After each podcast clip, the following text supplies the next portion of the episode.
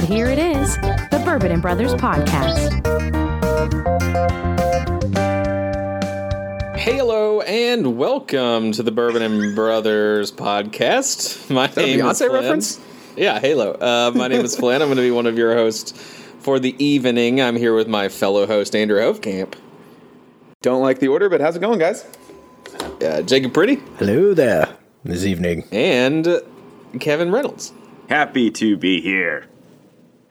Be sure to follow us on the Instagrams and the Twitters and the TikToks. We don't do TikTok. Nor do we do Facebook, but we all have Facebooks, and we all tend to use them sometimes. I have a question. I thought all of these were Facebooks. Well, they're all forms of LinkedIn. We have a Facebook page on Twitter. Okay, yeah, that's what I thought. So it's our Facebook Twitter page. Facebook, right. Twitter page, and then our LinkedIn Instagrams page. We'll have to get a Snapchat TikTok soon. We should get a Clubhouse account too. I've got that. Is that like Mickey's tried Clubhouse? Is that a Disney thing? Yeah, it's a Mickey Mouse Clubhouse. Mickey Mouse Clubhouse. Is that what Justin Timberlake did? Anyways. So, yeah, be sure to follow us on all the things. Rate, subscribe, review, listen to us whenever you want to. Have a bourbon on us. Tonight I am having a glass of Basil Hayden's. It was a gift from my coworkers once again. Thank you, Leslie, for picking out some really good bourbons. Basil Hayden's I have had multiple times in the past. It is always very drinkable, very accessible. It's the same mash bill I found out as one of my favorite bourbons, Old Granddad. So yeah, I'm having a good time. Kevin, what are you drinking? Guys, it is episode 20. I never thought we'd make it this far, and to celebrate, I'm having a 10-year-old bourbon, the single-barrel Henry McKenna. Ooh, where'd you find it? I found it at a store, and I was like, oh my gosh, how many of these can I buy? And they were like, as many as you want, and I was like, well, I'm taking all three of them then. Jeez. So I bought 3 bottles of Henry McKenna 10-year, the single-barrel, which is phenomenal. It's a bottled and bond. It's 100 proof. I'm drinking barrel number 10,262, which was barreled on November 16th, 2009. So I thought that was a particularly interesting, celebratory bourbon. You don't find it that often. It's not terribly expensive, but Pretty was in high school still. Mm-hmm. Yeah, he was in high school still. Yep, that's amazing when this went in the barrel. And Hofkamp and I were in college together, and there are all kinds of stories that we won't tell about 2009 and how strange that year was for 2009, yeah, all of us. But yeah, I'm happy to be drinking this today on episode 20. Hof, what are you drinking? First, I'd like to appreciate that where you got it was so secretive. Like you feel like you found something that you are totally unwilling to share it with even Pretty, Flynn, and myself. You just got it at a store. No one will know, and you are going to try to hold this McKenna. I cannot. I'm 99% sure it was the Independence, Kentucky Kroger liquor store. Like, it wasn't some super secret location. It was just like, why is this here? Some random Kroger. And how is this allowed? And how is no one, like, I did one of those things where you look to your left and right, and you're like, am I in the Matrix? I was like, no, I was just like, I hope no one is going to watch me take all 3 of the remaining bottles of this and get mad at me. But I ran to the cash register with them. I was really excited to do it. Sounds like what happened when I bought that Eagle Rare. It was just grab and go. But I'm actually drinking something a little bit exciting myself. I mentioned last time that I made a trek to the Kentucky Artisan Distillery, the home of Jefferson's, where I picked up a delicious, collaboration of rye and bourbon. But they also have been doing some fun things and experimenting with different woods for the barrels. And this one is Jefferson's experiment number 10. It is wood experiment with a custom 60-gallon, which is 7 gallons more than the typical standard. Courtesy of Pretty's Fun Facts. It is a French and American hybrid oak barrel with a low, deep impact toast profile. It's 92 proof, very, very drinkable. You're not going to find much of this, so I feel like buying it at the distillery was about the only way that I could have found it. And it's delightful. I'm really jealous that you're getting to drink it. Very smooth. It comes in such a small bottle, I'm not going to drink all of it. I'm going to try to switch to Cooper's Craft here in a little bit. But, I mean, it's a very unique flavor. And you can, I honestly can kind of taste a little bit of that oakiness in there that I think that hybrid is actually bringing out a little bit. Question: did the bottles come like 200 milliliter bottles in like a cardboard kind of thing? Well, it was on a shelf, but it is a 200 milliliter bottle. Okay, because I think that I have actually had a couple of the Jefferson's wood experiments. A friend of ours, Nick. Yep, he brought it over, and I actually tried a few of them. They're very, very, very good, actually. So yeah, quite. Yeah, I'm holding batch 9 in my hand. It was when Hofkamp told me he like on the side it says 9. No, I've got number 10 as well. Okay. So, yeah, and this is, you know, on the label it says ridiculously small batch because they only make this once a year and they only sell it in very small, you know, little bottles. And I bought one for my dad and one for me because they're just 200 milliliter bottles. And I've been keeping them because it's a collector's item. And Hofkamp just went ahead and opened one. And I'm really jealous because I've been staring at this bottle for over a year. I'm also pretty sure, I noticed it last week, that the distiller autographed that collaboration bottle. And I don't care. The bourbon was made to be drank. I'm not going to sit here with delicious bourbons. Yeah, you open bourbons. You do that. But Pretty, what are you sipping on? I imagine if you're true to form, it will be worse than us three. I mean, yeah, it is worse, but it's not like that much worse. But no, I actually, I was looking at my stash and I was like, oh, you know, I've got some. I'm kind of at that point that you were at a couple weeks ago, Hofkamp, where I've got enough bottles that still have a little bit left that I got to finish them off before I should go and get more. So I'm actually working on the Woodford Reserve Rye, the Green Label Rye tonight. Nice. It's like a really smooth rye. Flynn, you actually introduced me to this, I think, and it's very nice. I like it. I don't necessarily recommend doing it with that particular whiskey, but one of the things that I did to move it along was to drink faster during the podcast, and that way you get through the bottles a little bit more. Yeah. So feel free to take that. That's a little insider trick. Is that not what we've been doing all along? I mean, if you're Kevin, that's what you do all the time. I've been buying bottles of bourbon, and I've been drinking them, but also not finishing them off because I like to keep a little bit for future or, you know, the tougher to find stuff for, like, letting people like you all try them. And they have been stocking up in my bar so much that I actually found a corner in my basement to start hiding some of these bottles so that Lauren doesn't freak out too much that I have 19 open bottles of bourbon in my house. Good thing she doesn't listen. Don't tell her that. Yeah, don't tell her that. Yeah, they're in the corner of the basement. It's my money. I can do it. And I just got a new job, and I only am getting a raise so I can buy more bourbon. That's the only reason I accepted this job. Good to know. Good to know. So tonight we are having 3 segments for you. We're going to go into a nerd debate first. And then we're going to go into my least favorite segment, Flynn's favorite films. Been a while. And then we're going to play a game where I get to embarrass these guys a little bit more. So let's take it away with Nerd Debate. Nerd Debate. All right. So, ladies and gentlemen, this is a Nerd Debate. We've done these several times, but this is kind of our way to, if anything comes to mind over the weeks or years or days of what is on our mind, what's something that we'd like to get the others' opinions on. We present it to the other co-host here, and then essentially the one who asked the question gets to decide who wins.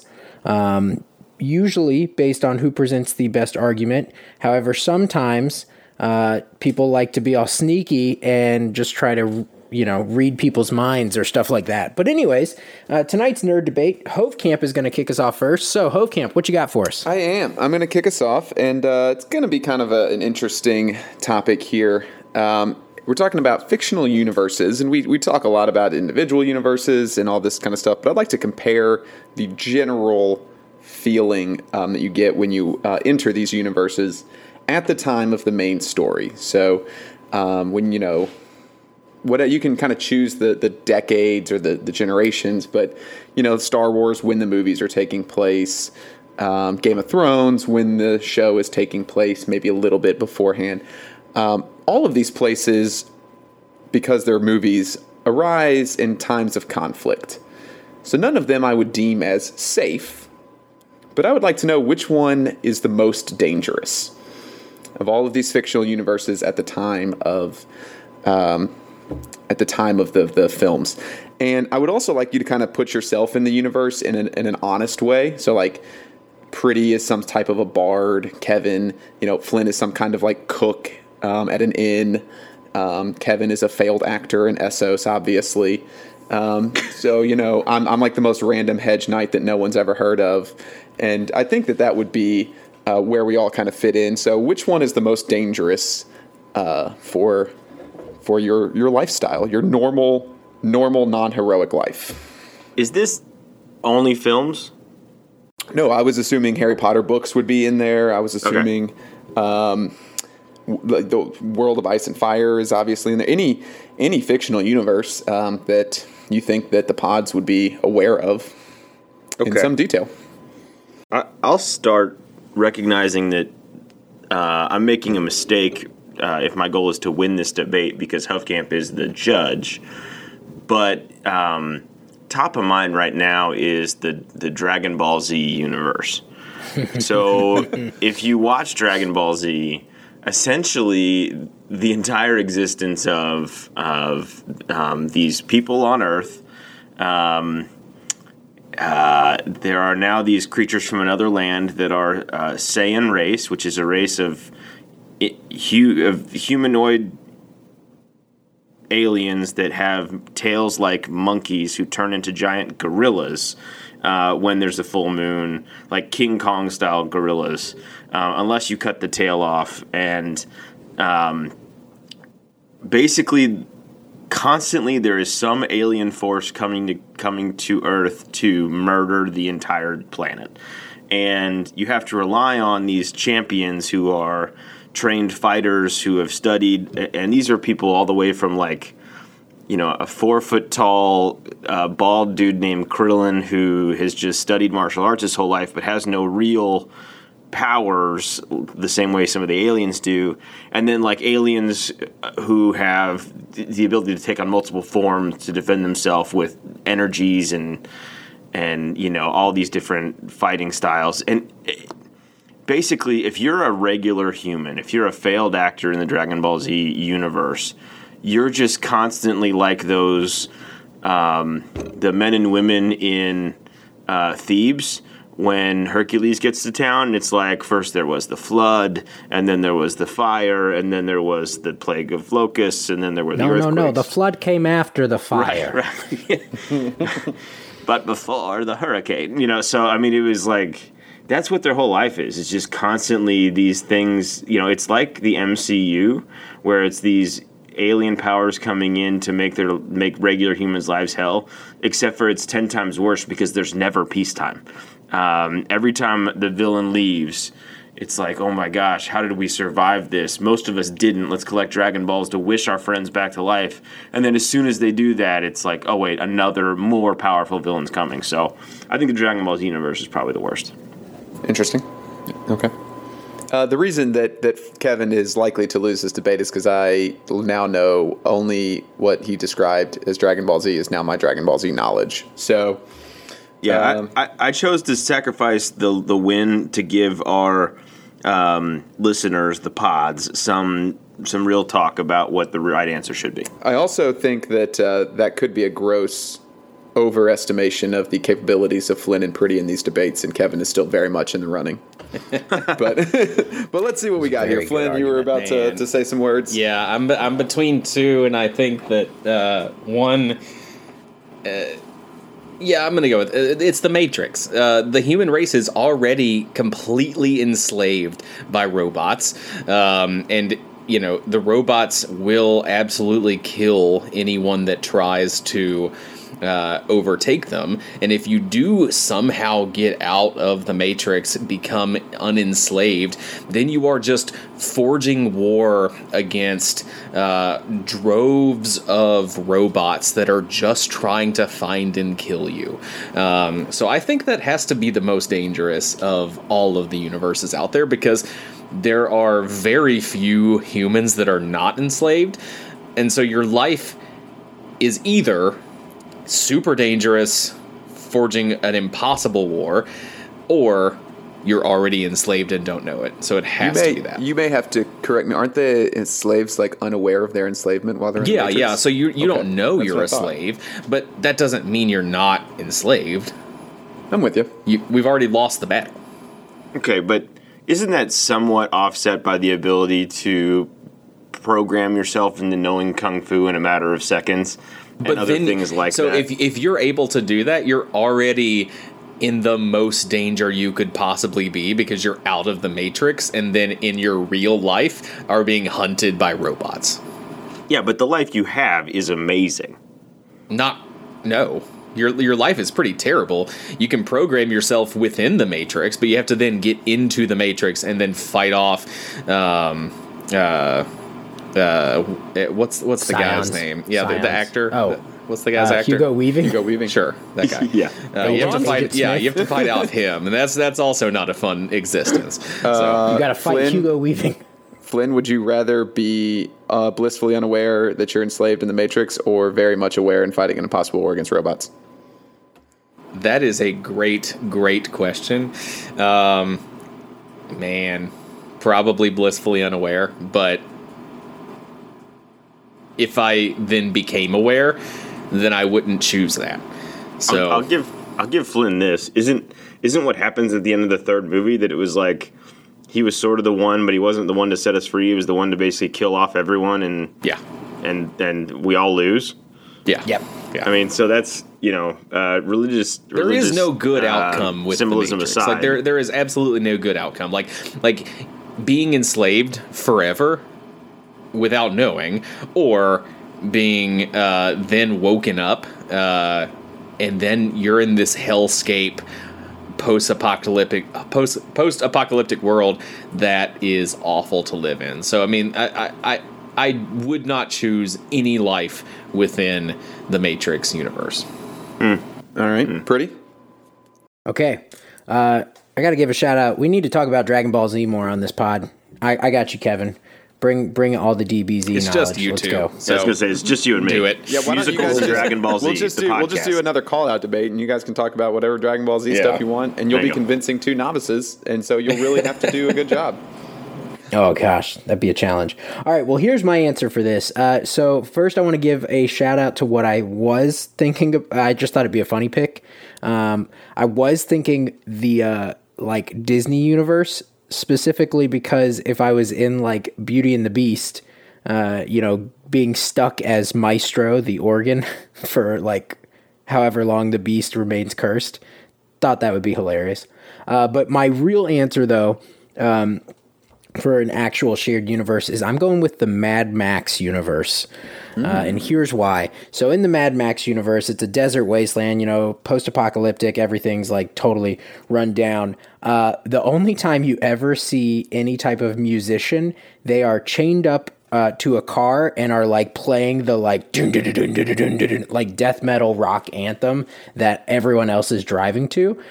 So I would not want to live a life where I'd be forced into being Guitar Guy, as shown here in this image, where he's just chained up to these speakers constantly just playing death metal. So that's my answer, Mad Max universe. I like how you had a visual aid to your argument. Of course. I like to think that that's the speech teacher in Flynn going up. I like to think that in the Mad Max universe, Pretty still drives a gold Prius. Well, yeah, okay. Gotta protect it. It's not a gold Prius. My Prius is seafoam green. Thank you. Oh, God. Okay. Go away. This is interesting. I actually was not expecting any of those three answers. So were you expecting the Hunger Games? Because I was considering that as an option. Hunger Games was on the list for sure. Some of the ones like Star Wars, where there's just an overarching government control, often can be safe if you just keep your head down. Like, Pretty can play in the Cantina Band and not get shot all the time.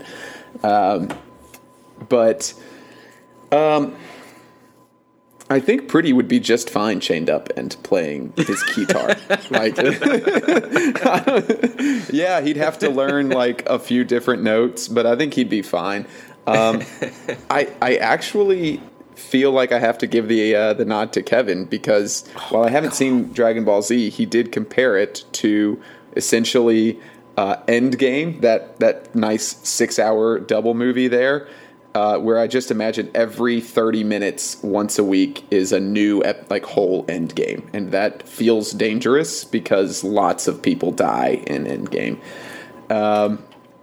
So I'll give the nod to Kevin for using good comparisons to help me. And I also think that we would all be blissfully unaware of the Matrix. None of us are the chosen one. None of us doesn't would have mean any that idea our real lives aren't out. Completely ruined. And we would. Hey, I won. We're it's moving dangerous. On. It's dangerous for our bodies, but if my mind has no idea how dangerous it is, I don't think it's going to be the same as feeling the pain and the fear week in and week out from alien invaders. That constant fear will drive me insane. I'll take the win. I think you guys chose poorly. I don't. I appreciate the originality. I think that it was bad. You are a worse judge than Jacob Pretty. No, you're a worse host than any of us. You just changed your topic in the show sheet. I did. Gave us no prep time. I completely changed my topic. This is against the rules. Yeah, I changed my topic. So originally my topic was... I don't feel great about either one of your all's next topics either, so Flynn just changed it. Yeah, I just changed it. I just changed it, so it was going to be D&D, and I do want to talk about D&D in an upcoming episode, but while... That's Dungeons and Dragons for people who don't play D&D. Sorry. My bad. Google it. So while one of you was talking, it was Hofkamp, when I was thinking of the universes. I was thinking about the Marvel universe and the Doctor Who universe, and both of those are kind of intertwined in my head right now because I'm watching both Loki and Doctor Who, and both of those have to do with time travel. And so my question to you is, what TV show or movie has done time travel the best? It is a very difficult topic to pull off. It's a very intricate and potentially lots of plot holes that Hofkamp and I have discussed at length in other venues. So what medium, movie or TV show has done time travel the best? I am so embarrassed by my answer, but the right answer is The Time Traveler's Wife. I don't know if you've seen it. You probably haven't because you're Flynn. But to everybody who's like me and has seen it or has dated someone who's made them see it, I just have to say it is the perfect film for time travel that makes sense in the world we live in today. So essentially there's this guy and he's got he spontaneously travels through time. Something happens where he has these mini episodes where he spontaneously travels through time, but it's the same timeline. So he shows up and, essentially while he's this older guy in his mid-50s, he meets this little girl, and it's sort of creepy the fact that they end up becoming friends through their whole life, and that when they meet in the middle, when they're both around the same age, they get married. And then they have a life together, and she knows that he's a time traveler and that he can't control it. They have, spoilers, but okay, Flynn's never going to watch this movie. But they start having kids, and the kids have this time travelers thing. So the kids, while they're in the womb, start time traveling out of it. So they die, and there's miscarriages, and it was like, this is the most real movie ever about what it would actually be like if someone traveled through time. It's not like you can't be in the same place at the same time kind of thing, because at one point in the movie, the guy who's the main character is at a party and he sees himself later in life dying because he got, impaled or shot or something, and then that's what happens. I'm really ruining the movie for anyone who hasn't seen it, but I'll just say that it is so perfectly done in the sense that there's almost no sci-fi to the fact that nothing else in the world is an issue. They use real science with like beta blockers and to bring back dopamine in another episode to get the babies to stop, you know, to carry to term and to get him to stop traveling as often, all this stuff, right? But it's really, really well done. Again, this is really tough because I'm 2 out of 2. I'm sort of sacrifice bunting my way to a loss, but I'm giving the right answer. The Time Traveler's Wife is when it's done the best. That also sounds a little bit like, I think it's called About Time with like the British version. It sounds a little bit like, you know, there's a time traveler in the family that can go back and forth. It's passed on the male line. Or whatever. Yeah, but it's not. I know it's different. I know it's different. I'm just saying there's a slight comparison for a different movie that Flynn hasn't seen. I'm going to go with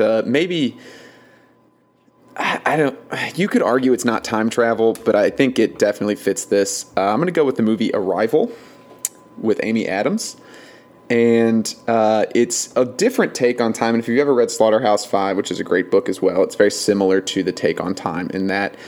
But basically, this is going to be the biggest. I can't do this debate without really spoiling that movie. So if you do have intentions of watching it and not being spoiled by an awesome ending, fast forward to the next debate.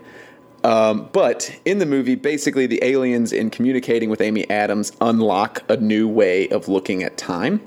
So Amy Adams is basically able to exist in all facets of her life all the time. And so she is able to kind of live different moments and just be, you know, time is not linear. It's just a bunch of moments collected together, and you don't feel bad when someone dies because you can continue to live in all of the moments of your life. And there's some different hiccups that come with that, because then she knows the outcome of marriage and kids and people are going to die and all of these things, but she just keeps living the life that she knows is going to be lived. So I think that does it the best because it's different than necessarily traveling, but it's also done in an incredible way to tie the whole story together and kind of keep it into a tight and controlled way. Okay. This is a tough one for me because time travel in movies is one of my favorite topics. Like, I will absolutely, if a movie has anything to do with time travel, I will totally just watch it just to see what happens with it. And I'm going to say I love and respect Endgame for how they explained it so well. I'm not going to claim that is the best movie for time travel. Simply because I think it got the more that the universe is expanding, the more kind of we're seeing its thread is being pulled and unraveled more and more. They're killing it. They're killing it. Yeah. It massacred my boy. The Loki show is kind of killing it. I'm enjoying it though. Like, I'm loving it. Always love Back to the Future. Literally, I think it's one of the greatest trilogies of all time. Probably a maybe top 3, definitely a top 5 trilogy for me. But the one I'm going to go with, though, is Interstellar. Chris Nolan. Cross my mind. Matthew McConaughey. You don't think of it necessarily as a time travel movie because he's actually using real science behind like the physics with gravity and how being closer to like a black hole would slow down time for you, but for everyone else, it would still continue, and how time isn't as constant necessarily as we kind of view it, and that it is a little bit more flexible in terms of when we get out beyond the Earth and into space and what happens out there.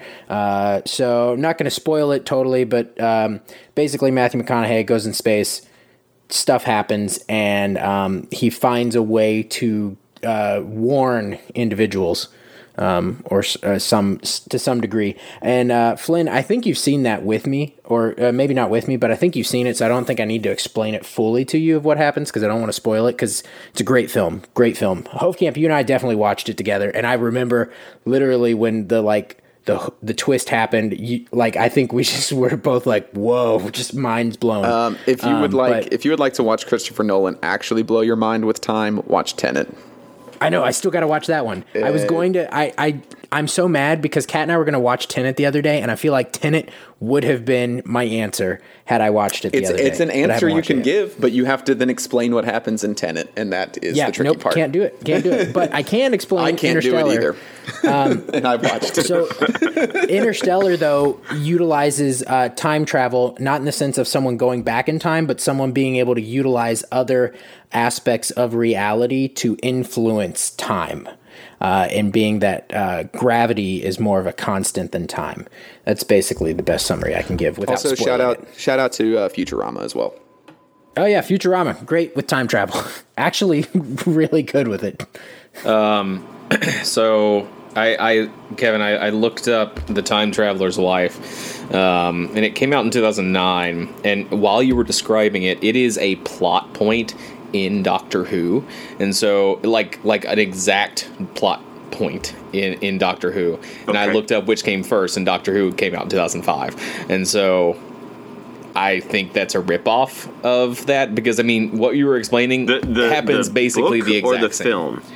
The book came out way before that. I was going to say, the film is based on a book, which probably came out before 2005. Yeah, your claims are baseless, sir. That's fair. That's fair. So I am going to give the win to Hofkamp. I like the aspect that all things are happening at once, and it's all happening around us at the same time. I like that aspect of time travel and how time is explained. I don't like how lots of places think of it as linear and you can go back in time and change the past and stuff like that. It's all kind of happening all at once. I'll hand the win to you on that one. Dang. If you like that, same thing happens to Time Traveler's Wife. Just want to say that right that away. Is very true. Pretty might not be the best judge, but Flynn is absolutely the worst. Wow. Shout out also to Somewhere in Time, which is another romantic movie about time travel, starring Superman. Endgame is absolute nonsense. I just want to make that really clear to Pretty. Endgame's time travel is absolute bonkers nonsense. Worst time travel movie out there. Whoa. That's harsh. Isn't Land of the Lost with Will Ferrell involving time travel too? Well, I don't actually know if it's the worst, but it's the worst mentioned today. I think the Time Turners in Harry Potter are worse than... I wanted to pick that to be rude. We've had discussions about that. But, yeah, I agree with that. I'm there. That's fine. Let's just have a nerd debate about causal loops, and is there one in Harry Potter? No. But Pretty, before we get to talk about unknowable things like time travel, is it Pretty next? I feel like we got two more. Pretty, what's your debate topic? All right, real simple. I'm taking us into the world of Pokemans. Can't believe we haven't brought up Pokemon before today. Well, we have. So anyways, my question's very simple.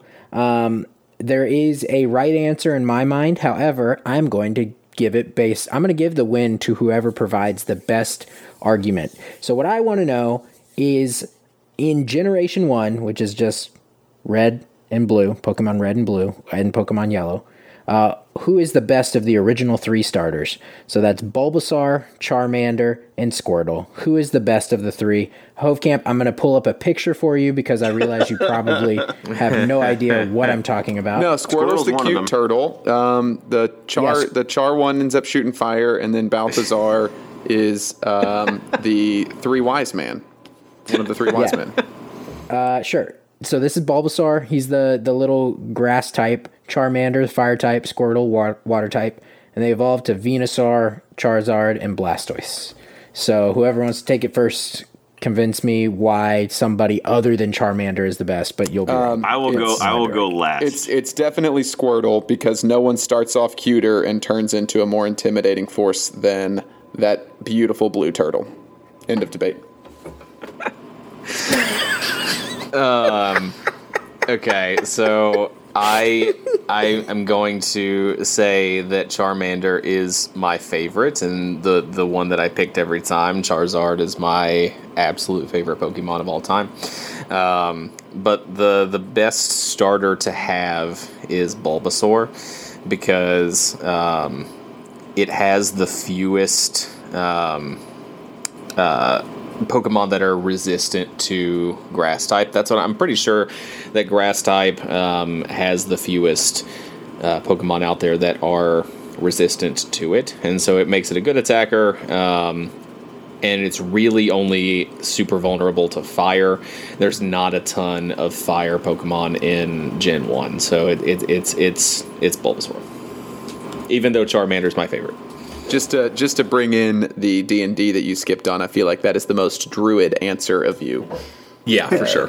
And druids are my favorite. Which is your favorite class, so well done. I'm glad to go last in this situation. Kevin, pick Fireball.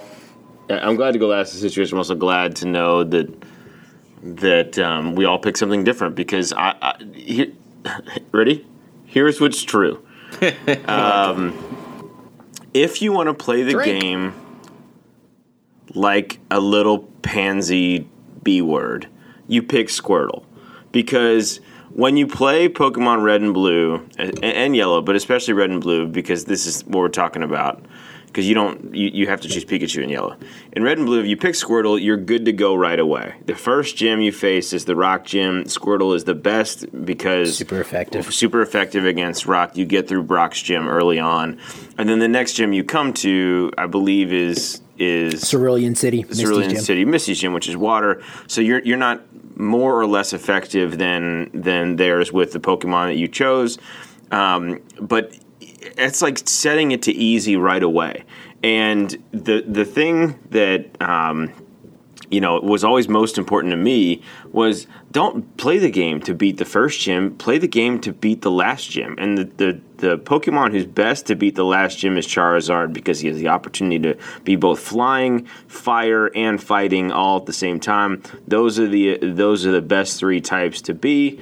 Other than ground, I almost, if you said best or most underrated Pokemon, I was going to pick Dugtrio, because Dig is the most effective move in all of Pokemon game for sure, because you're basically invulnerable and you're able to be incredibly effective against most types. But Charizard, the evolution to become Charizard, is the best. Bulbasaur is the most Gary pick ever. You pick any Pokemon, Gary picks Bulbasaur. And that's who he picks, because Gary's a twat, and Flynn, I think you're the most Gary of the four of us, so that makes sense that you would choose Bulbasaur.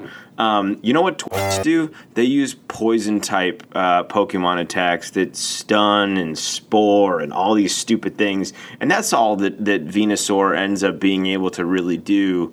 I always liked Blastoise because he just looked awesome. I agree with Hofkamp. Squirtle goes from cute to awesome more than everybody else, except when you watch the Pokemon series, Charmander is the number one, cutest of all of them. Bulbasaur is kind of a jerk. Charmander is the cutest and then becomes the most effective and is the only Pokemon whose final evolution of those three I would take into the final battle. I wouldn't take of the other Pokemon that I end up having the opportunity to bring into battle. I don't ever take Bulbasaur. I don't ever take Venusaur. I always end up taking Charizard. So Charmander is the right answer. Charizard is awesome, and Charmander is awesome, and Charmeleon is awesome. I love, that's who I picked. I always would pick Charmander. But it is the easiest to counter of these three. That's why I would pick Bulbasaur and Venusaur, is because they are the hardest to counter. Early on, that's true. But in the game, these are starters, you complete the game. You end up getting more Pokemon and stronger Pokemon than these. There are stronger Pokemon than the highest evolution of these, and so you're gonna not go into the final battle. So why don't you start off? And Bulbasaur really does set you up for a long term success, more so than Charmander. I would take Charizard into the final battle every time. For fun reasons, I choose Charmander. For practical reasons, I choose Bulbasaur. I think it's interesting that Kevin said that he likes to begin with the final battle in mind, and then called anyone that made it more challenging to go into the final battle by picking someone other than Charizard a pansy B word. I think the more pansy B word is to make it easier on the hard levels. Why don't you challenge yourself when the game's the most challenging? You're the pansy B word, Kevin. This is my quick question then for mostly a follow-up for Flynn and Kevin. Sorry, Hofkamp.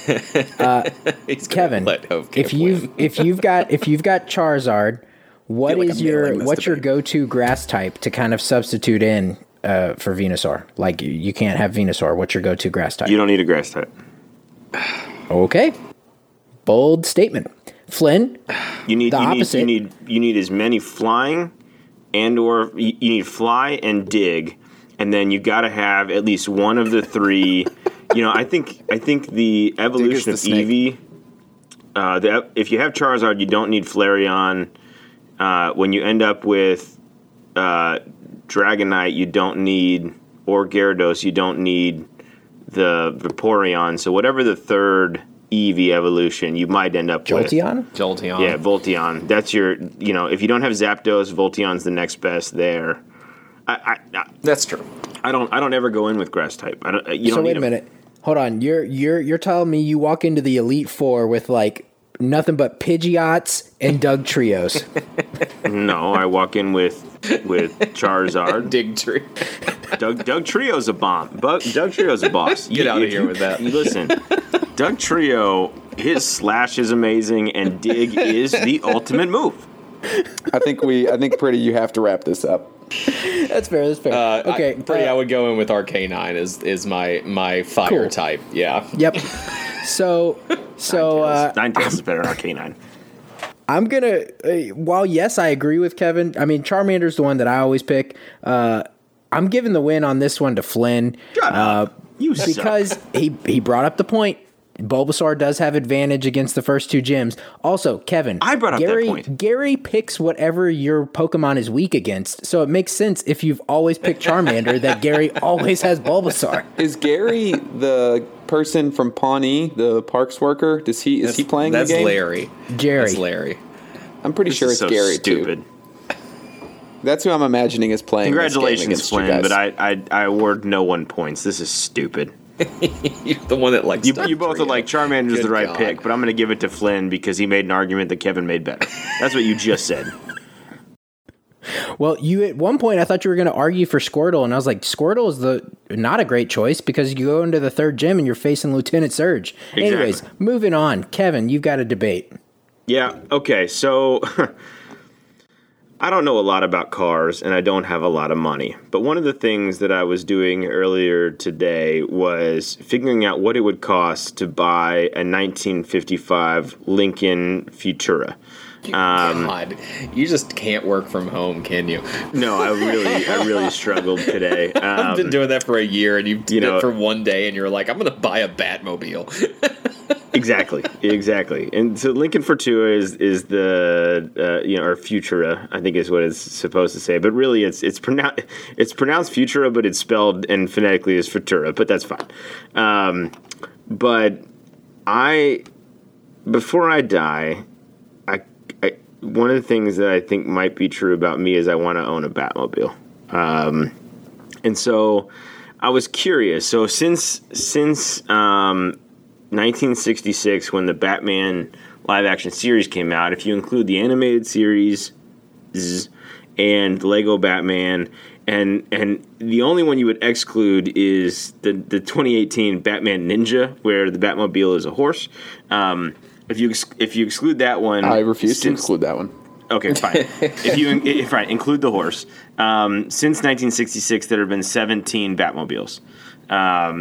17 different iterations of Batmobiles, both in the video games and movies and series and all that stuff. So I'm just curious of you guys. So I want you to convince me if I was to buy, if I had all the money in the world and I could buy one Batmobile, which is the right Batmobile to buy? Well, I don't know how you're going to buy a cartoon Batmobile, so I will leave those out. Well, I think you should really. They can remake those. Yeah, just. Sure. Just answer the question. That's not my answer anyway. I'm going to go with the Batmobile from Batman, the 1989 Tim Burton, Michael Keaton starring movie. That's the one I think of, really. And that's exactly why you should do that, because that's what people think of when they think of the Batmobile. Yes, you could get the cool convertible top that Adam West drove around in, but I think when you combine like the sleek, the long front, the winged back, Tim Burton's gothic Gotham is really what people now have associated with Batman, and everything else that they do is in some way an update or renovation of that original design. So I think it's just the way to go. I think that would be your most successful Batmobile. Can I have a follow-up question? Tell me how I rationalize the weird phallic object coming out of the front muffler, or the front grill of that Batmobile. Oh, you put truck nuts underneath it. Yes. Truck nuts is option number one. Number two is people don't think that a Batmobile is not sufficient overcompensation, so you need an extra phallic design for that overcompensation. So that's the other obvious reason. Okay. And then I respect the choice, but that is my one issue with this design is why do we need to put the weird thing at the front? Maybe add two phallic things, you know? Why not? I mean, I heard that there were 30 phallics on that thing. Back to the George Washington, which I watched today. All right. Blynn, Pretty, one of you. I'm between two. Pretty, go ahead. I'm between. I'm looking at all of them. Just so you know, I'm looking at all of them right now. I'm between two of them. Pretty, go ahead. Choose one of them. I'm gonna actually choose It is still classified as a Batmobile because I had to look this up because this immediately popped into my head and I was like, ooh, but would that count as a Batmobile? I would choose the like hovercraft type car that was used in Batman Beyond. Yep. 100%. Yep. That just looks so sick, and I remember like watching that growing up and being like, whoa, man, I hope the future's like this. This will be so cool. So yeah, the Batman Beyond, I can't even remember what he called it. I mean, but it's called a Batmobile. Yeah, it is. It looks like the OG Batwing, but it is technically a flying Batmobile. Yeah. Yeah. But hey, shout out to that show, because apparently they're, I think, rebooting it or trying to do like a follow-up, whatever, Batman Beyond or something. So I don't think that Kevin's going to live long enough in his old age to see flying cars. So I don't know if that's necessarily going to be the best choice. So that was my other. I was between that one, but more so the Dark Knight trilogy. It's basically a Lamborghini tank that turns into a motorcycle. So you have two modes of transportation. It looks badass. It also looks sleek. So when you think about functionality, you think about different modes that you can go in. That's a pretty nice combination. I have never been able to reconcile the fact that the wheel on the motorcycle flips over end with guns on it, and it's just a totally functional way for a vehicle to operate. Like, that's not how it works. It's a gyroscope. It's not a gyroscope. Yeah. Yeah. Can I make one more point? Yeah. Great. Also got to say, Batman Beyond was great because Terry McGinnis is voiced by Eric Matthews. Just throwing that out there. No. So this is interesting. So I am not treating this the way that Flynn does, where it's the who agrees with me the most and that person wins. None of you agree with me, because the right answers to this question were the best Batmobile of all time is Adam West. in one of the worst Batman movies. Batman and Robin? No, it's Batman Forever. Batman Forever is my favorite Batmobile. I love that Batmobile. The gothic, sinister, dragon-looking Batmobile is my absolute favorite. The close second is the OG, the 1966 Batman TV show Batmobile. And that's the one I'd probably want to buy more than any of them. I think that Batman Beyond was a tremendous series, and I loved it. But I don't love the pick of the hovercraft. I respect it because it's true that it is a Batmobile and not a plane, but I don't like it. And I actually thought that the Dark Knight trilogy Batmobile was was one of the best things about that series, because it didn't look like any other Batmobile. It wasn't like we're going to create this comic book universe within this new, supposed to feel real kind of thing. So I thought that it was done really well in the series. But I don't want to drive that, ever. You can purchase it right now, actually, and I don't want it. It's something like $600,000. So honestly, cheaper than I thought. Closest to the two, basically a Lamborghini tank. So yeah, I'll say right. I guess you got to buy the ammo though, and that's where it really gets expensive. Yeah, he's going to be gunning down, everything. So phallic symbols not prevailing, I do think I'll give the win to Hofkamp, but reluctantly because the OG Batman 1989 is among, I think, the worst, including Batman and Robin, among the worst of that generation of Batman's Batmobiles. But it was closer to what I was looking for and would most like to drive. So I'll give the win to Hofkamp because he argued it best and got closest to what I would want. Not just I didn't ask what the best Batmobile was. I said, what would you want to drive? Boo. None of those can hit speeds of up to Mach 3. Sure. So anyways. Next, that's it. That's the end of Nerd Debate. 2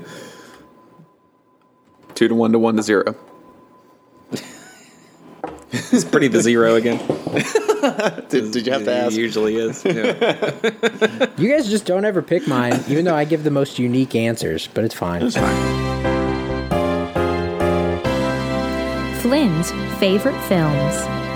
All right, so we're coming back with another edition of Flynn's favorite films. And so if you've just joined us in the last couple episodes, we haven't done this in a while, but essentially Patrick Flynn Ashley has seen very few movies, and we like to exploit that fact often because the things he has seen and the things he hasn't seen are mind-blowing. Though not in a list that we have an exhaustive, evidence list of. We don't know what he's seen and what he hasn't. It just seems like the things he should have, he hasn't, and things he, that are children's films, he's seen all of them many, many times. So in this segment, here's what we do. Hofkamp and Pretty and I have each found a movie poster for a film that at this point in his life, at age 30, Flynn really should have seen. And we will share our screens for him, and we will tell you, the listeners, the name of the film we are showing. He will then look at the poster, and whether he's seen or not, the film will describe to us in as much detail as he can the plot of said film, and we will then decide if he has seen the film or not. I love this segment so much. It's so fun. So fun. Love so it. We're gonna. If you haven't listened to, I believe, episode 2, he once described Caddyshack as a combination of The Legend of Bagger Vance and Star Wars. So which was pretty close. I have not seen it yet, but I assume that it is accurate. 18 weeks later, you should watch Caddyshack. But okay, here's what we're gonna do. Pretty, I'm gonna put you up first. Yep. And then Hofkamp, you'll go next, and I will close us out with the third film. Pretty, you will share your screen. Flynn, you will tell us about this film now. Love it. All right, so here you go, Flynn. I have brought to you the movie Die Hard. We talked about it as a Christmas movie before, and we very quickly realized you haven't seen it. But I'm hoping you have seen it. He also has definitely seen Brooklyn Nine-Nine, and this movie poster, Pretty, has the basic plot of the movie on it. I think that stated. That's why I picked this specific poster, because it says most of what he should need to know. Well, there's 12 terrorists and 1 cop. And the odds are against John McClane. Now, John McClane is a cop, and he is Christmas shopping. And he is going, I believe, to his ex-wife's for Christmas. And he is Christmas shopping in a department store. I think it's a Macy's, potentially. And there is a terrorist organization that is heisting or something in this building. I can't remember exactly what's happening in that building. But he has to take them down single-handedly on Christmas Eve, I do believe. Okay. I'm going to share with you 2 other alternate posters just to see if you can give us any more detail. I say, Flynn, do you know the name of the villain? Yeah. I do know the name of the villain. I just can't think of it right now, honestly. Nope, I can't think of it. Okay. Do either of these additional posters give you any more inklings or clues? I see a helicopter, and it's in a very large building. It is impossible to know because anybody that has seen all of Brooklyn Nine-Nine knows the basic plot of this movie to the point where I will accept that Flynn has seen it, but I will not be surprised if he has never seen it and is relying solely on Jake Peralta's synopsis over the course of 7 seasons. Oh, he's 100% is. 100% is. Okay, fine. Real quick, Flynn, a famous Harry Potter actor is in the film. He can what see actor? Him. Yeah, that's Alan Rickman. That's Alan Rickman. And I is it Gruber? Is that his last name? Yes. Yes. Okay. Hans Gruber. That's it. Hans Gruber. Got it. Yep. Nailed it. I do have to say, I like that he threw in a little bit of like a Jingle All the Way, or not Jingle All the Way. What's the one with Arnold Schwarzenegger where he's going for the superhero toy? Yeah, that's Jingle All the Way. Jingle All the Way in with Die Hard, because Bruce Willis, I don't think is necessarily... Also, this poster is a terrible artistic portrayal of Alan Rickman. Like, that doesn't look much like him at all. Flynn has not seen Die Hard. Okay. That is true. Next person. Wait, do you want to know if I've seen it or not? Pretty, you don't get to declare if it's true. Yeah. This is why your fun facts are often false. Yeah, Pretty, have I seen the movie? No, we know you haven't seen it, Flynn. Okay, no, I have not seen Die Hard. Hofkamp, you are incorrect. I figured I would try. It was a good try. He did well, but he has not seen Die Hard. I knew most of the details, like Hofkamp said, from Brooklyn Nine-Nine. Yeah. I love this movie. This is a movie that basically Flynn should have seen because he went to college with us, and we watched it. A lot. The year before we lived together, we definitely watched it. I've seen it a few times, mostly entirely in college or high school, but and... It's Donnie Darko, and it's exactly the poster you're thinking of with the kind of blue tinted faces of characters in the movie. And it's such an interesting movie that Flynn can describe chaos and could be very close to what actually happens. And I'm so excited to hear what he thinks Donnie Darko is about. So I will say this. Donnie Darko... is about a kid that is kind of going through his life that is it's a very odd life. I remember parts about being in high school, but he's like being followed by this like evil looking bunny character that no one else can see, and I honestly can't remember much else. But I do know at the end of the film, I don't want to spoil it for anyone, but it is a quite old movie. There is a plane crash, I believe, in his front yard. I really think... Or a turbine falls in his front yard or something like that. Flynn has seen Donnie Darko one time. See... And he was not paying attention because it is not interesting to Flynn. But he has seen it. I don't even know if he's seen it one time or if he's just heard Hofkamp talk about it. Because that was a very here's some maybe things that maybe happen, but maybe not. And one mention of a correct character. Flynn, who's one of the main actors in it? No clue. I mean, I saw him on the poster. I don't know actors' names, though. Okay, fine. All right, well, I'm going to say it's a no, you don't. You have not seen Donnie Darko. Hofkamp, what do you think? Do you think Flynn has seen Donnie Darko or not? Pretty said no. I said yes. Hofkamp, Flynn has seen Donnie Darko one time. It's a really tough movie to know anything about.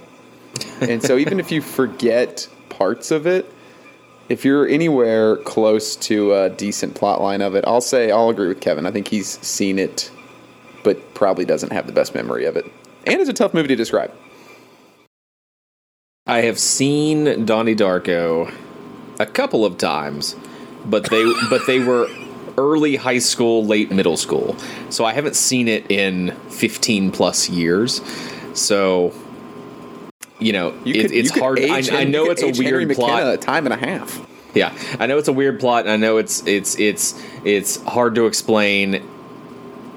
Coupled with only seeing it when I didn't have a developed brain, I probably can't describe it very well. So I would like to watch it again. So I might do that soon. Anytime you want. I own it. I believe I own it as well. I'll tell you what, every time I see that movie poster, I go, oh my God, Drew Barrymore was in that movie. And I forget that every time. I never forget Patrick Swayze was in it. I always forget Drew Barrymore was in that movie and has very strange interactions. I chose that movie because, like, I feel like everybody has seen it, but also somehow no one has seen it. But all of us should have seen it. Yeah. And I was really hoping Flynn hadn't, because it was going to create some very interesting discussion. I have. All right, it's just been a long, long time. I had chosen a movie that I love, that I think is one of the best movies of all time, but is not technically in the most people have seen this. So the spirit of this segment, I switched to a different film that is one of the most quoted films in cinematic history, and every human being should have seen it by the time they turn 30. And I am showing Flynn the... Little Nicky? The Princess Bride. The Princess Bride movie poster. And I can't wait for Flynn to tell me about The Princess Bride. Wait, this is the official poster? Yeah. Interesting. I guess I've never seen the official poster. I mean, there are several posters, just like all movies. But when I Googled Princess Bride movie poster, this was one of them that came up. So The Princess Bride is about... an enchanted universe where this hopeful young lad is trying to find love, and he is doing so by seeking out a princess that has been locked away for years, and so he has a journey ahead of him with a lot of weird characters, including Andre the Giant, He eventually makes it to his princess bride and makes her an offer of marriage. Well, inconceivable. Do you mean an offer of marriage? Marriage is what brings us offer of marriage together. So, I commend you for getting one thing right. Andre the Giant is in this movie. That is true. And technically, Wesley is a young lad in the beginning of the film. Okay. There is, as soon as you say seeking out a princess, it is woefully incorrect, and you've never seen it. Yeah. Yeah. You see this movie. Dude. So I have some news. I have seen this once. No, you haven't. In the last 5 years. No, you haven't. I just don't remember anything about it. You got nothing right. So Lauren was like, you need to watch this movie. And it's been since we've been in our house, and we've only been in our house for 4 years. So, yeah, it's been in the last 4 years. You didn't pay attention. I did not. Pay attention. No, you didn't pay attention. No, it's got literally the best cinematic sword fighting scene in all of history. See, I mixed this movie up. I mixed this movie up with what's the other movie that not Spamalot. You're talking about the movie where it's like, my name is Inigo Montoya. You killed my father. Prepare to that's also this movie. I mixed this movie up with Monty Python and the Holy Grail. And the Holy Grail? Yeah, I mixed this movie up. It's one guy. Do better. That's King Arthur. I don't know. How? They're equated in my head. They're the same thing. You also didn't describe that movie, though. I know. And there isn't a sword fight in that movie. The sword fight in that movie is King Arthur, like, flailing at the Black Knight, just impaling him. I'm just saying, like, those two movies, so they're equated as old comedies that everyone quotes that I never saw growing up, and now that I've seen them, I get the quotes, but at the same time, I'm like, they're one of the very interesting things since quarantine has been a part of my life is there wasn't this whole exchange of, like, you got to see this movie back and forth. We basically each have seen, like, two movies, and this was absolutely the movie that I made her watch. Like, as soon as I found out she hadn't seen it, I was like, this isn't you haven't seen Die Hard. This is you haven't seen a movie that I know you will love because everyone loves it, and it is an amazing timeless classic, and you will understand quotes that people have been saying to you for years, and you have to watch it. And see, Flynn, when I watched it for real. When I watched it, all I could think of is, oh, I've heard that before. So it's not funny when I hear it again in context. No, you didn't pay. You were on your phone the whole time. You did not pay attention. You did not care about this movie. You listen. If I could give Kristen, my wife, like in order to be able to speak to me again, you have to watch these 5 movies before we can talk again. This is on her list because she also just won't sit down and watch this movie and look at it for what it is. Do better, Flynn. Do better. You know, I will eventually watch it yet again and probably pay attention.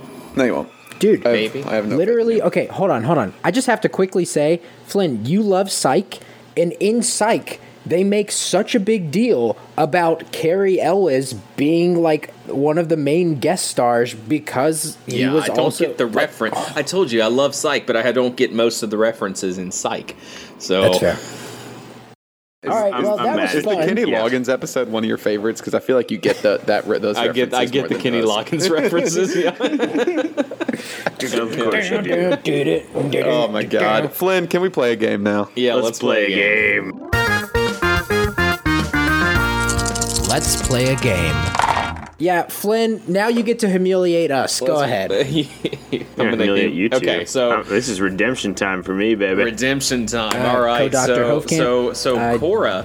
at her work. Oh, we're doing this again? Yeah. We're doing this again. Big fan. So, I was a big fan of Cora, not losing the first and only time we did it. I was golfing with my dad today, and I was trying to come up with a game, and I texted Cora, and I was like, can you give me 9 more medical terms with 3 of them being fake?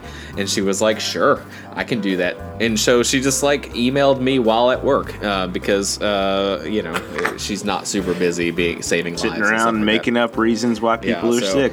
So, educated guessing. Once again, listener of the week, Cora, for producing this segment for us. No. Kevin's mailing you a T-shirt soon. I'm not sure you're allowed to be listener of the week more than once in the first 20 episodes. We only have 20 listeners. We wrote that in the rules when we started this podcast. So we have who else is listener of the week? Who else can be listener of the week? So many other people. Cary Elwes. Listener of the week. I'm wearing our T-shirt. Cary Elwes is listener of the week. Send him a T-shirt, Pretty. Cary Elwes, Wesley, Dread Pirate Roberts. The movie you haven't seen. Yeah, I don't. Pierre Despereau. So, I get that reference. Cary Elwes, listener of the week. He'll tweet out when he gets a T-shirt from us. Then our pod will become huge. All right, so I have 9 medical terms to bring to these guys, 3 of them being fake. I'm going to go through this list randomly yet again to see who can get the most right. Last time we did some wagers. Would you all like to wager? Yes. Is that a question? No, that's a statement. Yes. I did technically replenish my bottle of the Neely Family Distillers Authentic Kentucky Moonshine, which is congratulations. You know, 120.2 proof. It's good. It's good here. It's an option. Let's do it. Do you want to do that every time you get one wrong? I don't get things wrong, so yes. Okay, last time Kevin wagered that he would be better than Pretty and I, and he was, in fact, worse than Pretty and I. No, I was better than you. I just didn't get the right questions. Hold on. I want to toss out that we should make, sure, let's do the traditional, okay, you take, you know, a little swig or a shot of whatever crappy stuff you've got around. If you get it wrong. Whenever you get one wrong. Mm-hmm. But I want to toss out something winner to losers, because if I'm not mistaken, we're all going to see each other here in a couple days. It's true. Something that can be doled out in person. We can dole it out in episode 21 when we record it in person for the first time. I would also like Flynn to make an over-under guess. Yep. In order to Flynn participate have to drink in the wager. Scenario. Over-under guess on the totals here? Yep. Okay. On how many total we get right. I think he will get five right. Five right. Over under 5.5. Okay. I guess I should have said proposal. No, over under. You just have to guess how many we get right. I'm gonna guess you all get five right. Okay. Here's my proposal. Loser automatically has to do a shot of Malort this Saturday. Okay. Like the overall loser. Second place. Or losers. Sure. First place doesn't have to do a shot of Malort, gets to dish a shot of Malort to anyone else. And the other person takes an Ohio River. Yep. No. No. I will take no Ohio Rivers ever again in my life. Was invented by... I invented it. By commoner Kevin Reynolds. I invited it. Someone's going to have to buy Jaeger if that's the case. He bought it. We were at a bar, someone's birthday, one of our friends' birthdays, and he goes, I need Jaeger and orange juice. And that was an Ohio River, because it looked like the Ohio River. It doesn't... I've had one. It doesn't taste as bad as it sounds. So I think it's perfect for... Yes, it does. I think it's perfect for the first runner-up. Whatever. I'm not taking it. Okay, so we're spitballing the rules as we go win. Here. So we're producing the show as we go. So loser takes a shot of Malort. Second place... how about second place takes... just a Jeffers Creek. Creek a full bourbon. Shot of whatever bourbon that you bring. So whatever bourbon you're sipping on Saturday, you take a full shot of it before starting the episode. Okay. Yep. Because none of us really want to shoot bourbon. We want to sip bourbon. So it's both not a super big punishment, but also we don't want to do it. And then the winner gets to dish Malort. Shot of whatever. A shot of winner's choice. Winner's choice to who? Everyone? To one person. Sure. To everyone. I'm feeling confident. Let's go. Let's go. Other winner two. Take all. I'm feeling confident. We'll see how this goes. Nope. We got to set the ground rules first. You're in it too. Winner dishes a shot to Flynn. Other three. So I'm not taking any Malort. No, so here's Flynn. Here's what it is. Here it is. Last place, shot of Malort. Second place takes a shot of the bourbon that you bring on Saturday. The winner then makes a cocktail shot, so something like a kamikaze, where it's mixed. It could be an Ohio River shot. So the winner dishes those three shots to the other three people, me included. Okay. That sounds great. And Flynn, so if you get your shot, if you guess correctly, then you take whatever you want instead of being dished to. Okay, fair. So I'm gonna guess five. So those are agreeable terms. All right, let's do this.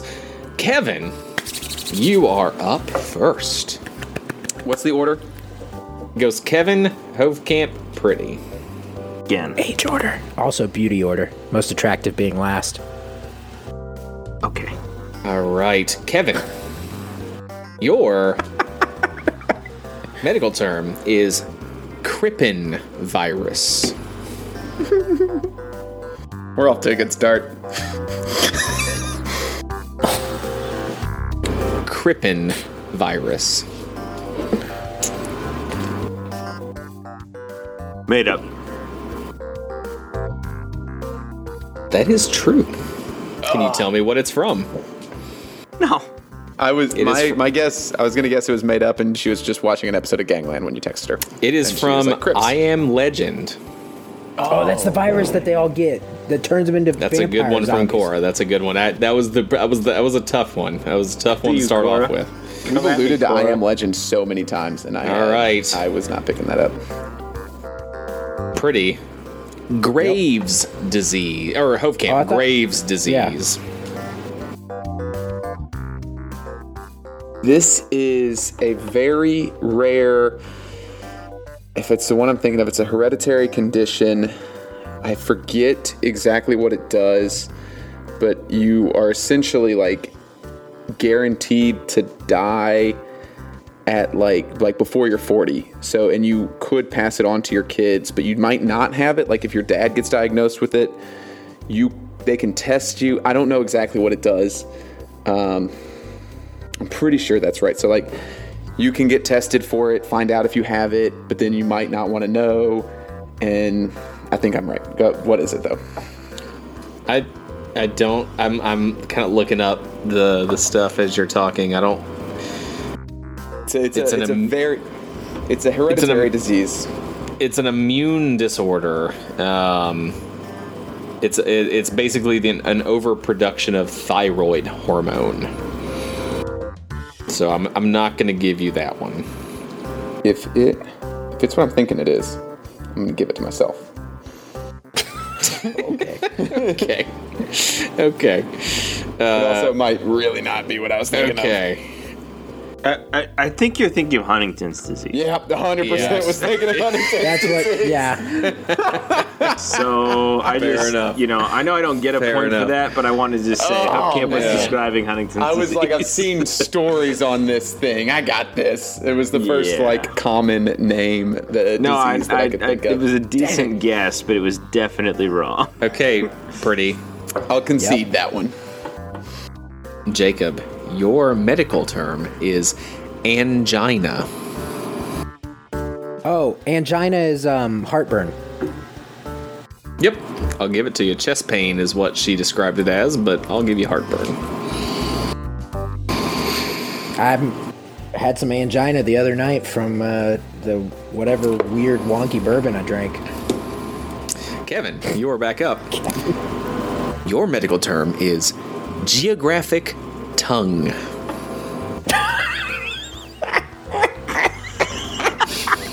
What? Geographic tongue. Can you use it in a sentence? The patient had geographic tongue. Say, yes, you can.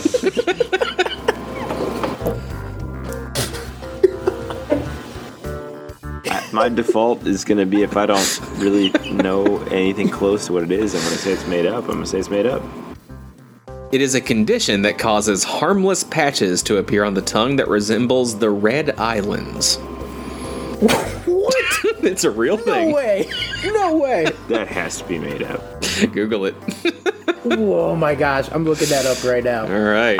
I vehemently disagree. I have a question. Does it resemble the red islands or just red islands? Red islands. Okay, I was going to say, because I don't know where the red islands are, and I feel like it resembles... Okay, I don't know geographic terms. I didn't know if the red islands were a thing or not. I didn't... Oh, man. Thanks for sharing your screen. Oh, man. No. It looks like somebody's tongue has sunburn is what it looks like. Oh, man. That's disgusting. Okay. Thank you for that. I think it's now... Who is it? It's Hofkamp. Yeah, it's 1-0-1. I'm so angry. Monkey nucleosis. I'm going to go with made up. No, this is real. That's fine. What is it, Kevin? I don't know, but it's real. It is. Hofkamp, do you know what it's from? Wait, did you say Mongo or Monkey? Monkey. It sounds like a Futurama thing, but I have no idea. It is Hey Arnold. Oh. Yeah. Oh, that's when Monkey Man. It's a disease that is caused if a person is touched by a monkey, and Helga thinks she has this disease when a monkey kisses her arm. Yep. Nice one. All right. That's why I thought it was real, because I remember that episode really well. That is a very problematic show to go back and watch Helga's existence with. Anyway, we don't have but also that show was also great for just showing like overall like inclusiveness and stuff like that. Yeah, they did a decent job. All right, Pretty. That was a big one. You get to even it up. Is Spattergroit. Is this Spattergroit? Yes.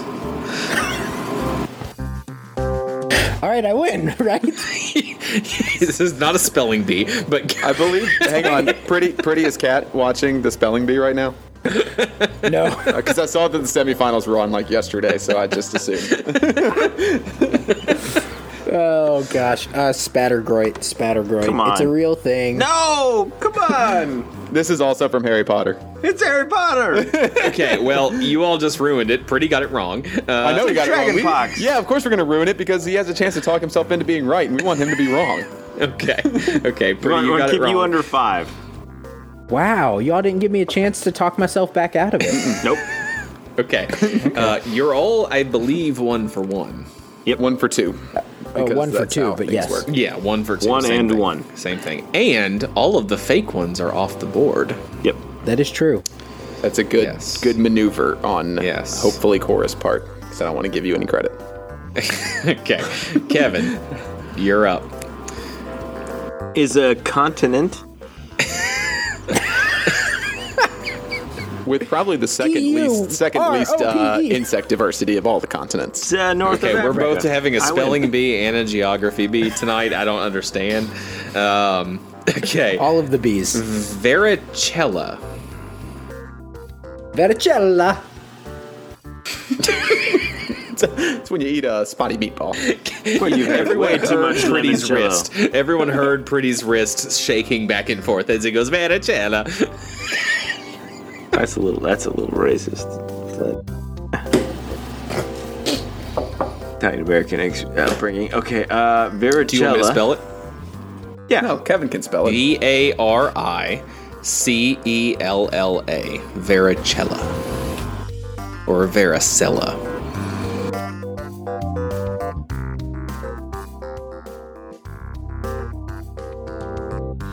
Varicella is the common term for a headache or migraine? It is the chicken pox. I was going to guess something highly related to the prefix Vera and have been equally as wrong as Kevin. Yeah. I just want to point this out. Hofkamp, you and I have to get this right to push Flynn. No. If you both get it wrong, Flynn said we would get 5. Yeah, come in last. Flynn said we would get 5. Flynn said we would get 5. We have to get it right. We now have right. 3. So here's the thing, Pretty. I'm going to get it right. I'm going to try to get it right, I should say. If I do, then you have to do that so that we both win and are better doctors than Kevin. That also makes Flynn correct. So that's a thing that you're going to have to decide if I get mine right. That's cool. If I get mine wrong, then you just get it right. Hopefully you don't. And we all tie all right, one and Flint's wrong. All and right. Everybody loses. Epistaxis. Oh. Hey, Cora. Next time, just stop. Okay? Don't do this. Epistaxis. Epistaxis. Drug overdose.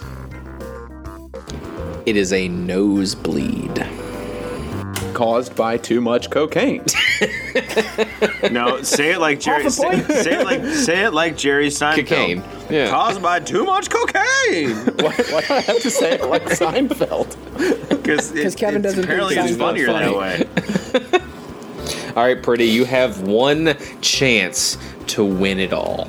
Otherwise, you all come in last place because you can't come in first place by only getting one out of 3. Here's the thing. We would all come in tied for first, and Flynn would have lost. Yep. That's what's going to happen. That's what's true. All right, Pretty. Wilson's disease.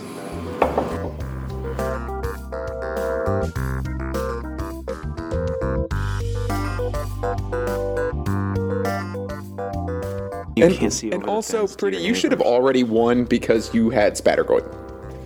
Yeah, that is... Yeah, you got the fake one wrong. I spelled it right. The easy fake one, I thought. Wilson's disease. Do you need me to spell it? No, I don't. I'm going to go with my gut on this one. And I'm going to say this is a condition in which one attributes lifelike or buddy friendship-like qualities towards inanimate Castaway. Objects, a.k.a. as Tom Hanks does with Wilson the volleyball in Castaway. I love it. I agree with... That's right. Yep, that's 100% right. Yep. Are you serious? I'm also pretty sure from an episode of... Is that really right? No, it's not right. I think from an episode of House, it has something to do with metal in the bloodstream or copper in the bloodstream or something. I remember that from an episode of House. It is a genetic disorder that causes too much copper to accumulate in the body. But he can get it right, so it doesn't matter. We're all tied for first, and Flynn takes a shot. Of whatever the winner chooses, which I believe is now all three of us. The winner was to, I believe, do a mixed drink shot that I think all four of us will take next time.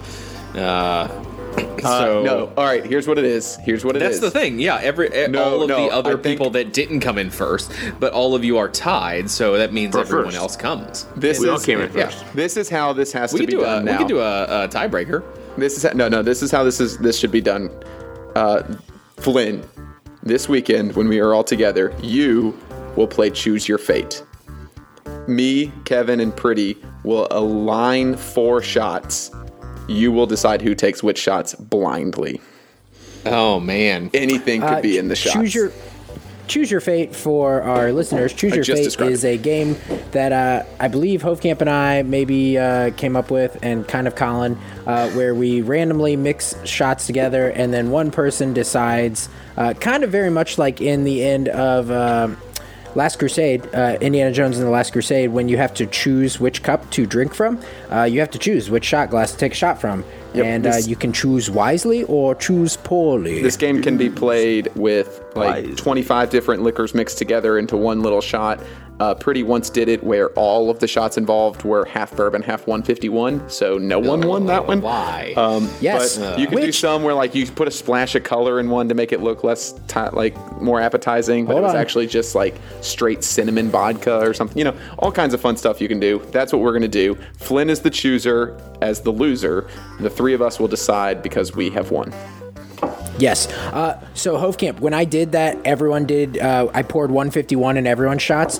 That was in reference to The Princess Bride. For those who, I think Pretty has spent the last several years building up immunity to 151. I think for those playing along with the drinking game at home, the literally count tonight was only four. Yeah, it wasn't great. It was only four, and here's what's true. If you count me just saying it this second, it's low. It's now three. So there's only seven. There's only seven drinks this episode. So we need to do better next time, but this has been fun. Do better. That's so. Yeah. Thing. Well. So to start the next episode, we only say that to you. We only say do better to you. Yeah, that's fair. Yeah, that's fair. No. So to start the next episode, we only say do better to you. We will have Choose Your Fate, and I will choose who takes what shot. You all can collaborate on what the shots will be. Yes, we know how to do that. Okay. Sounds good. All right. Well, until next time, you didn't ask for any of this, but this was the Bourbon and Brothers podcast. Join us next time. Have a bourbon with us. We're not going to pay for your bourbon. Sorry for those of you who think that we're saying have a bourbon on us, we'll pay for it. Have a bourbon with us, and we'll see you next time. Pour a bourbon on top of our bodies so you can have it. Shots you can take a shot here. Out of the navel of bourbon. Each shot is unique. You must choose your fate. Good afternoon, good evening, and good night.